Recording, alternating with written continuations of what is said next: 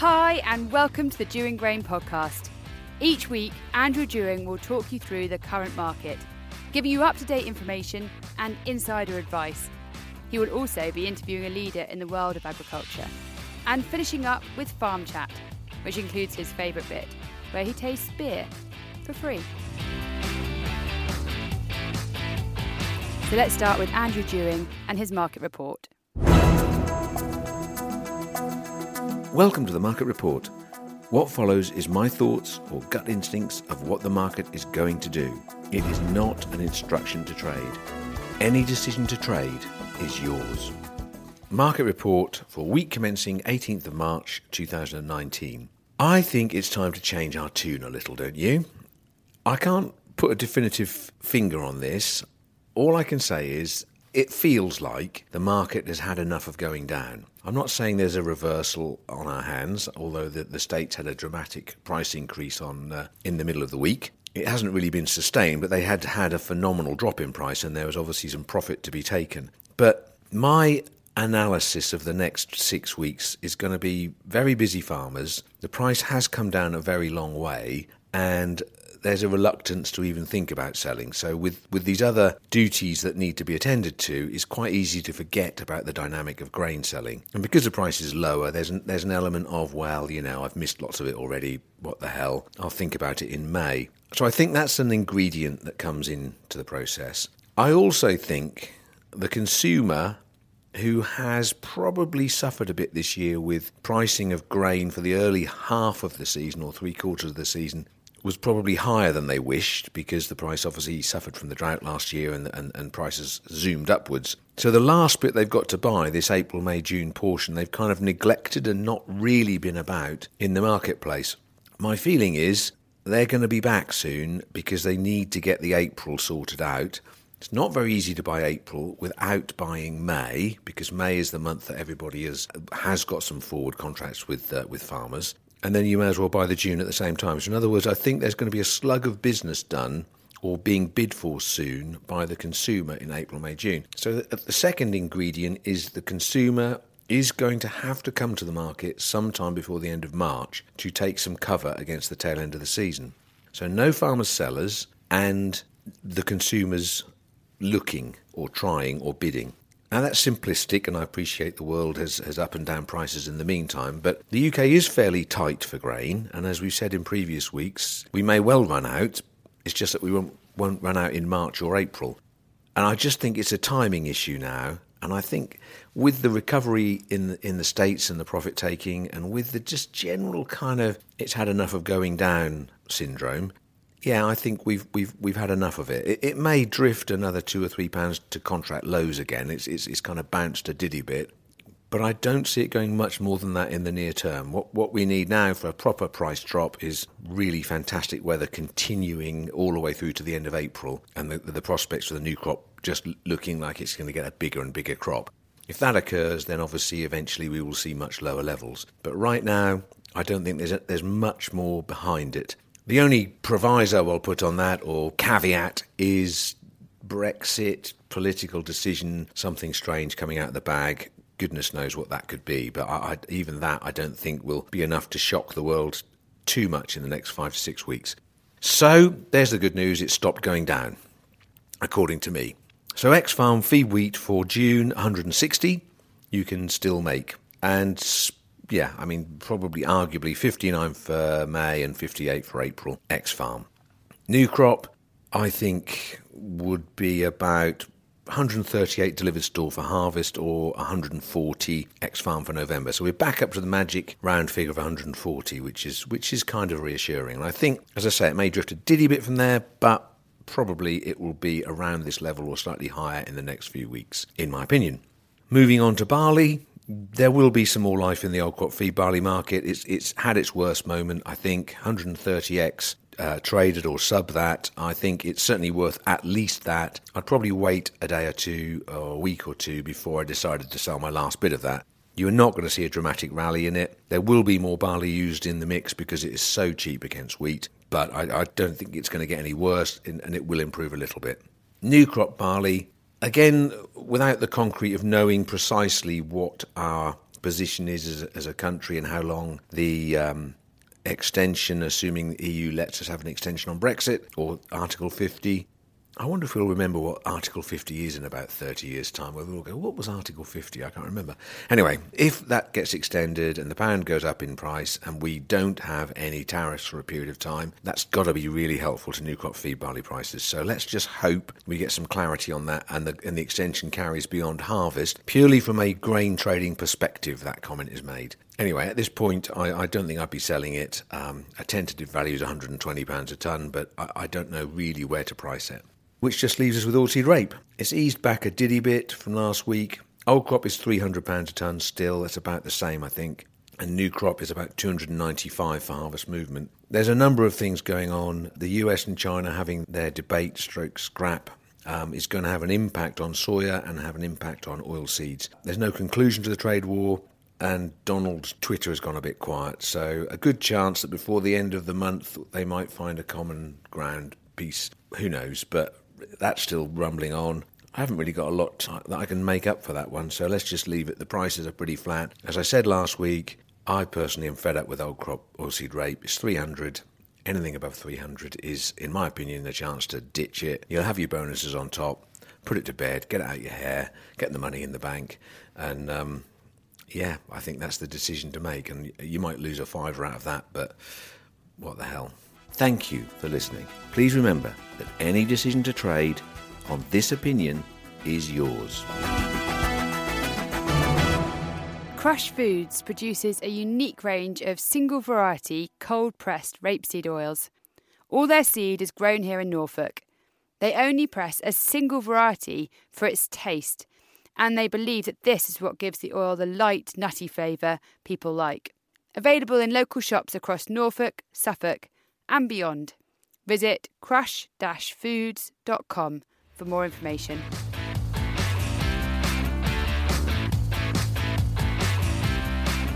And now it's time for our feature.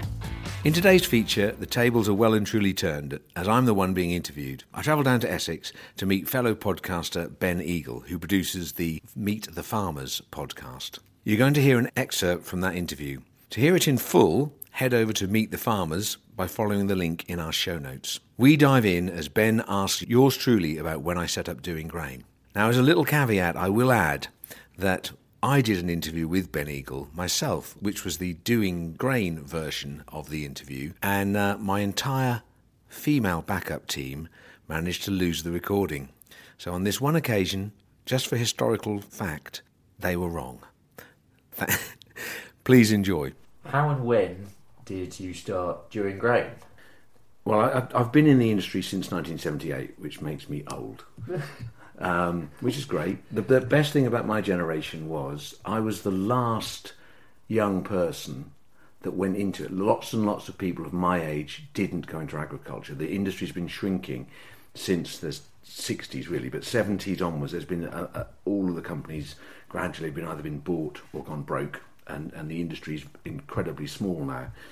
So I went through 20 years of my life as a merchant for various merchants. I moved jobs mercenarily, you know, get more money, get a bigger car, earn more yeah. money. In 1996, I joined a company called Aylsham Grain Marketing, which was a cooperative. They, they had no successful marketing at all. They had a cooperative store that was kind of on a, it was it was ticking over, but it wasn't. It was very small, and it wasn't ever going to make anything. It wasn't going to justify two people working in the silo. I'd had some good fortune working for uh, my previous company, where I was part of a syndicate that won the lottery and it enabled me to pay my mortgage off at that time. Wow. Yeah, I know, but it was it was kind of at the time, you know, it, I've got a one liner I normally use at this point. But anyway, the point is that, that, that money comes, money goes. Let's put it that way. It enabled me to work a lot closer to home. I was living very close to Aylsham. I, I met a guy at a social cricket game where where we, we used to play every Thursday night. It was really not very grown up cricket. You sort of stand there drinking beer on the pitch while you're supposed to be fielding, standing like, next to each sounds other. Sounds like my kind of cricket. Two people at cover point yeah. having a chat, and yeah. then they have to argue about who's actually going to run after the ball.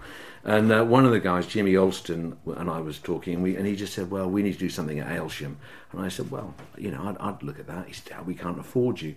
I said, "I've, I've just won the lottery. You probably can." and uh, it kind of worked from there. And um, so I, I was at Aylsham. I built up the, the business. It was successful.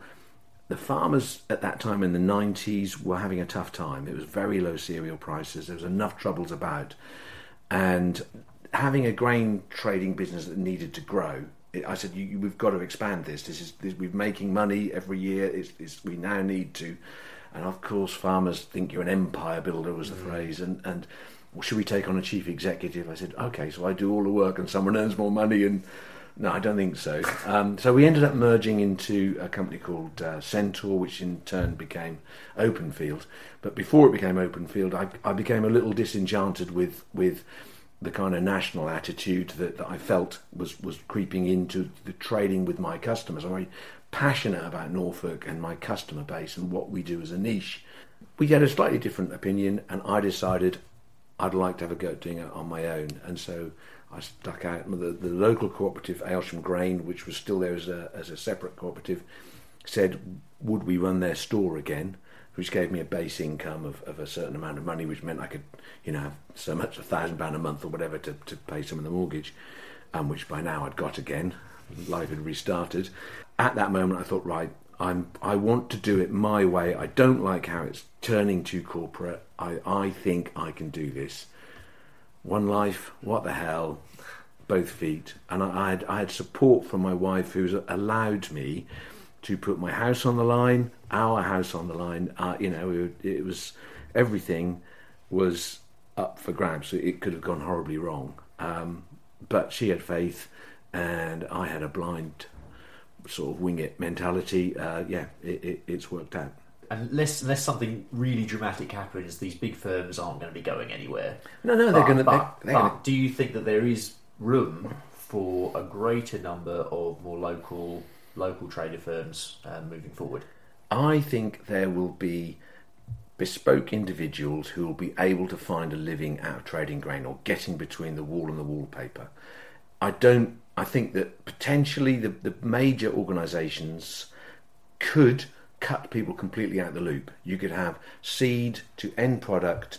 You can only come into this mill if you buy our seed, buy our fertilizer, have our agronomy, yeah. have our haulage, and have the whole package. Here's the top end price. It looks fantastically attractive, doesn't it? And I think a whole load of farmers will go, oh, yes. And off they go in that trance like state and sign up to it. But, you know, the, the, the, hideous drought from next year that makes the market go up 70 or 80 pounds a tonne, you've just missed out on that because you signed up to something that looked good way back in September, 18 months previously. Those things will, will still happen and so you will still need liquidity in the market. You'll still need people with it who say, "No, do you know what? I've got a shed. Sell it to me. I'm going to put it in that shed, and I think the price is going to go up." And take a chance, take a view, take an informed view. Um, yeah, there is room for someone with a brain cell who can actually go, "We're giving you an alternative," and it's up to the farmers to follow that dynamic to understand that if they just cut those guys out because there's this marvelous wallpaper, no, not wallpaper, but uh, you know, complete contract, you'll end up with no alternative like sugar beet. And and uh, farmers moan like crazy about sugar beet because they're just dealing with the man. Yeah. And yeah, we're, the independence are needed, and the need will be filled. People will appear we then come back to the dynamic of who who's in the industry, who do we, how do we find these people? If they're all being trained by the major organisations, mm. how are they going to think differently? Mm. How are they going to do it in a in a different form? My guys all came to me. One one chap had just been um, made redundant by Savills, so he had a, an, a, an, agricultural background, more in the property side of things, yep. and he was going to be interviewed by a, a competitor and or two competitors. He had two interviews to be a rep because he had the right criteria. and he came. He said, I, I, knew his dad, and I said, um, right, you know, what do you want to know? Because I, I, knew the lad when he was when he was very young. And he said, uh, well, tell, tell me some tips about grain trading.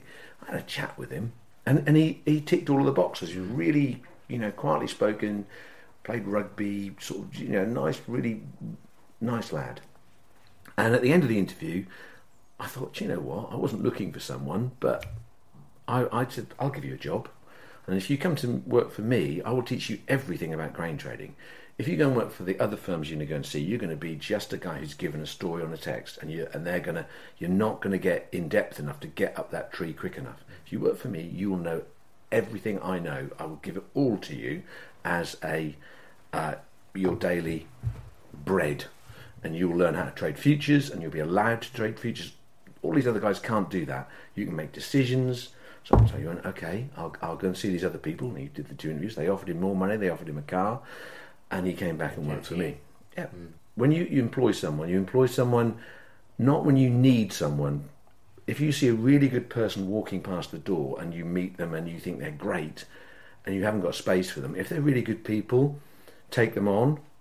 And I've done that and I've had some failures, but I've got more successes. My team is made up of people that I wasn't looking for mm. and they're in my office and they're great.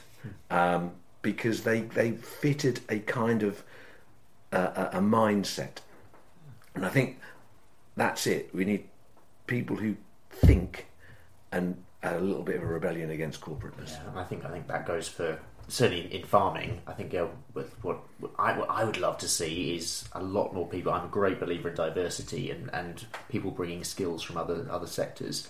Um, and I, I, I hope that that's where we'll see a bit more diversity moving forward as well. I want to talk about grain storage because mm. you have is it 10, 10 different sites. mm-hmm. Tell me more about that. Okay, um, everybody in the industry except for the, the, the, biggest firm, pretty well, have not bothered to invest in storage in, in East Anglia, and we trade malting barley, and we live in an area that's a surplus area, so we trade with a mindset of a surplus area the other companies that we're trading against, other than the, the other small merchants who who who've more shirt-tailed to a bigger firm and just done a supply job for them, they don't particularly want to invest in infrastructure. We've invested in storage. We've invested in. Um, we actually got together a group of farmers to create uh, Yeah Grain, which is an achievement. We tried to make a cooperative happen, but you couldn't get every farmer to it was like Corporal Jones in the, in the parade. You know that, that kind of you know everyone's and then his foot comes down. Uh, so all the checks weren't coming in at the same time, and, and it was just going to. It, it was too much of a committee. So a small group of us put together a plan. We got some investors to buy the site.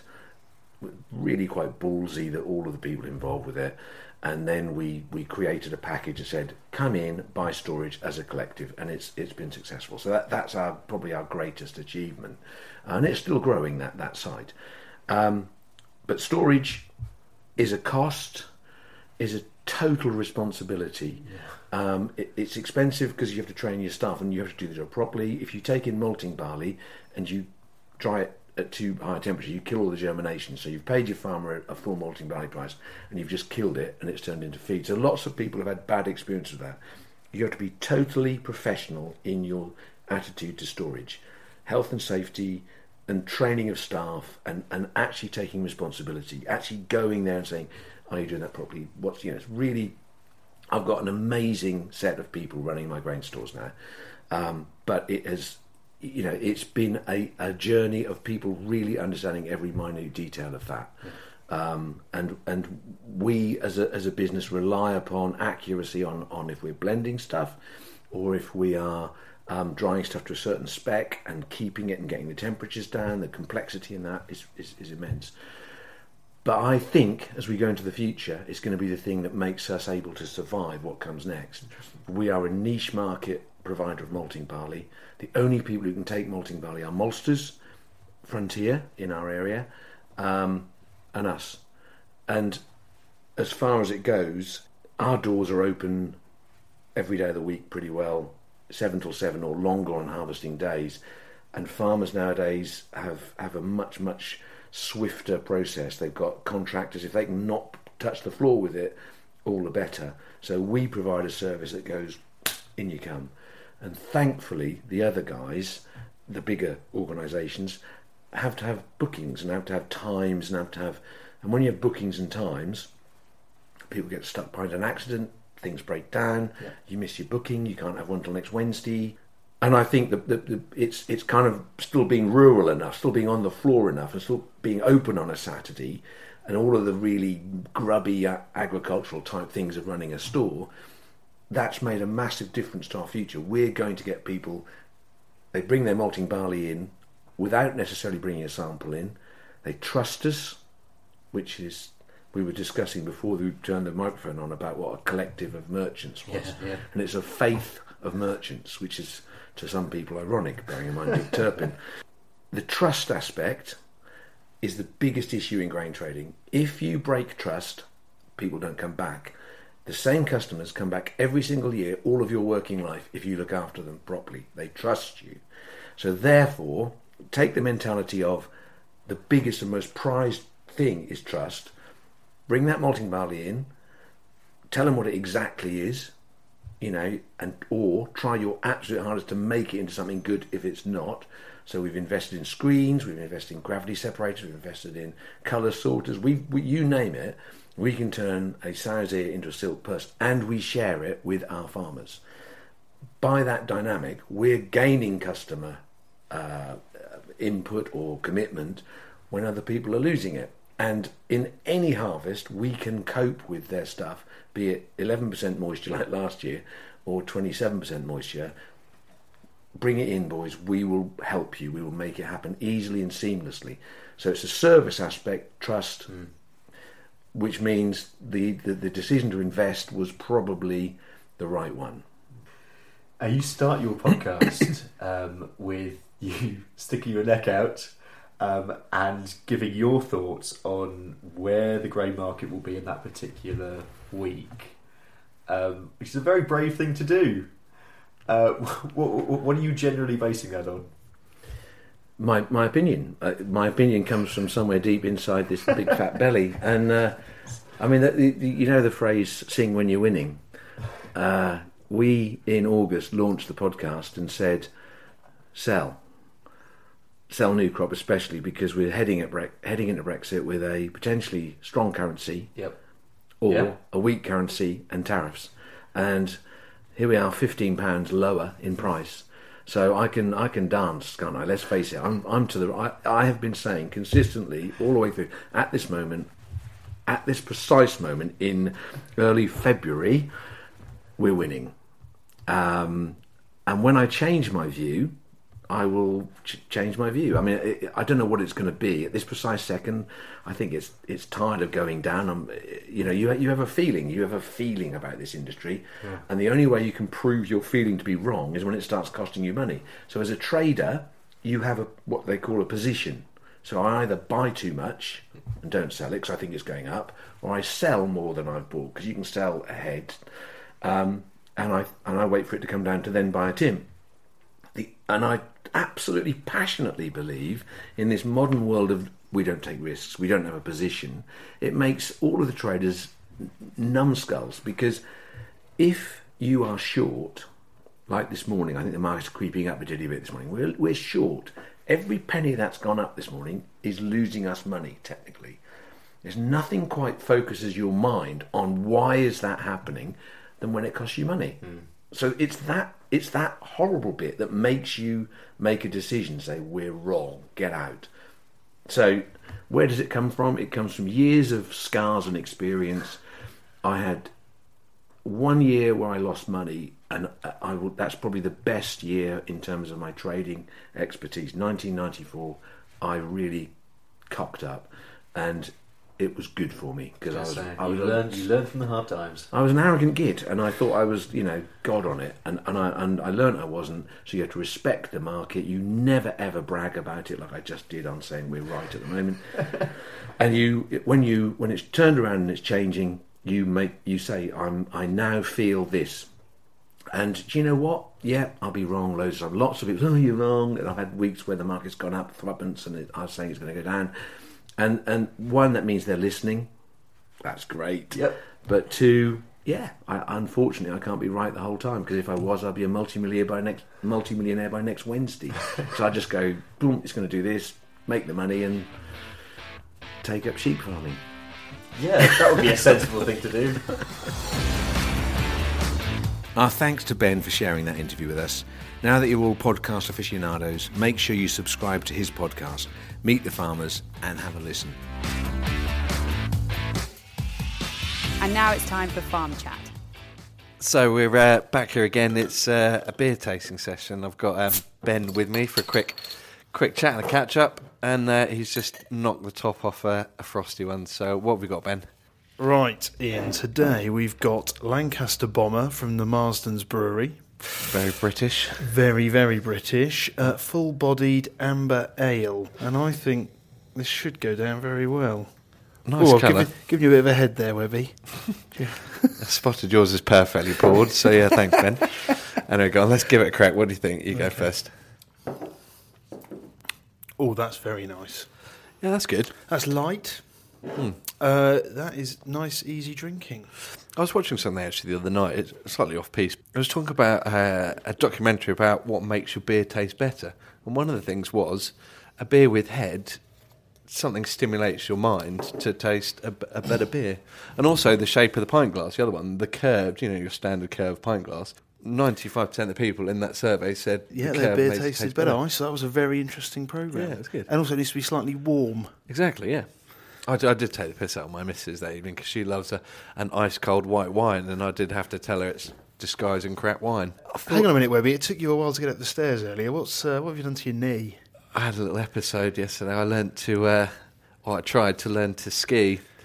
I've got a stag do coming up, so I thought I'd give myself a bit of prep and uh, go out there. All quite competent skiers, me being probably the slightly less coordinated uh, one, having never skied. So I thought I'd give it a go. And um, And you got I- taken out by a three-year-old. Well, I very nearly poleaxed a three-year-old, and I went crashing straight through the side barriers, and um, my knee went in a very strange angle. I did bat it off at the time, got up, you know, did the manly thing, thought, yeah, Yeah. I'm fine, and uh, Swore at the child, walked off. I'm paying for it today, certainly. That's, that's quite a good good point, Ben. Actually, Uh, this is conversation. So I'm going on this ski trip. Then, how do I how do I look cool at the bar? What should I be ordering? Well, the one thing that everyone goes for, and it doesn't matter what time of day it is, you're on the slopes, you're having a bit of après ski, and you know it's a glue glühwein, it's a warm wine, So, uh, so warm, like a what a, a mulled wine, yeah, a Christmas like a, like wine, a like we mulled say. wine, Okay, and um, they're quite nice. They're very, very sweet. and so that's the in vogue drink. Then Well, I don't know about in look- vogue. It's just it's just the standard drink that everyone Okay. has. But I'm sure when you get out there, there'll be many, many trendy drinks that you can. Uh, It did. I, I chuckled over the weekends. Had a game of rugby. We went over to uh, Shelford. It's a bit of a long trip, and all the boys were over there. And, we, and there was the um, England were playing Italy, I think it was. So we were sitting around and having a beer. And uh, this big lad, he's a big second row, loads of tats, um, ex cage fighter. Standing bar, I was like, "Danny, what do you want?" He's like, oh, "One of those pink gins over there and tonic." wow. And I looked at him, and my jaw just dropped. I was like, "Is he? Is he real?" But no, it completely smashed any form of stereotype. Really. So you were expecting him to say, I should have flatly refused, but no, I did stand brilliantly. They put it in one of those like goldfish bowl style gin glasses, Oh, and brilliant. it just Did they have any yeah. straws with it? Yeah. they don't with the straw. Yeah, that, that's yeah. there- There's a guy I used to know, and uh, he always thought the when we were sort of you know drinking down the pub when we were younger, he always thought the drink to impress women was um, Bailey's and ice. All right. Yeah, so we'd all go and have a whole pint of you know Tiger, pint of what, and yeah. he'd go, "Oh, Bailey's and ice," and you'd go, "No, no, why do that? Why have a Bailey's and ice?" Peacocking, a bit different, isn't it? I suppose. So come on, then. What other trendy drinks are out there that, uh, or, or peacocking drinks, as you put them? Know, I've, I, and I've just rinsed someone for drinking gin tonic, but I do like a gin and tonic in the right place, the right yeah, time. Yeah.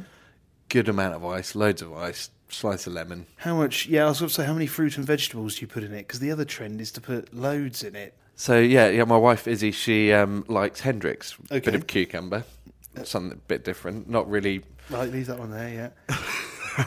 I like the odd single malt. I wouldn't say I'm a regular drinker, but No, I am. See, Right my place, wife right and I love single malt, uh, unadulterated, no ice, no water.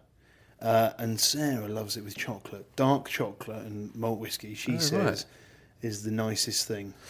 do you? Uh, should I say dilute it? Do you whack any water in it? No, I can't. I, I, my um, father-in-law introduced me to this, but I used to drink it straight. Yeah. And uh, he said, "No, whack a little bit of water in, just a drop," and it brought out so many different flavours in it, and it changed my perspective on on the single malts or whiskies generally. Well, your middle name's a very nice single malt, isn't yeah, it? Macallum. Yeah. Very got some good one. Scottish blood. Yeah, there's some cracking Scottish whiskies. I've got to say, they're some of the, some of the best around, aren't they? There are. Now, if you're going to talk about peacocking, there's obviously the world's ultimate coffee. Yeah, yeah, there is. You did mention this Oh, earlier. I did mention this, and I've actually met a few people that have drunk it, and this is the Civet Cat coffee. Yeah. So this is coffee beans that have been through the digestive tract of a civet cat, Ian. Mm. Well, we had a bit of an argument earlier, didn't we? Because you were saying civet cat, but I was thinking it was more like a monkey. Yeah, there's, and it's called Kopi Luwak, isn't it? Mm. We did look up the prices, and I think you were telling me it was 35 quid, is it, for 120 grams? 125 grams, yeah, yeah, It's extortionate. But apparently it's the world's best coffee, so uh, have a think about that one. Some flavoursome coffee there, I can see. It's uh, yeah. I don't think I'll be picking the uh, the coffee granules um, or the coffee beans out of that one. But yeah. No, I'll be thinking about your wife enjoying a cucumber gin over the weekend anyway.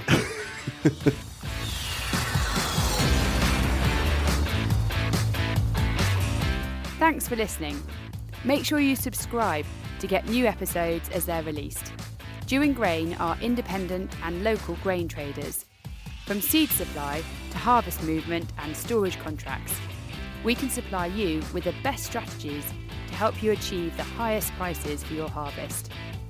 Call now on 01263 731 550 or email info at or follow us on Twitter. We are at Dewing Grain. The Dewing Grain podcast is produced by Tin Shed Productions in conjunction with East Coast Design Studio.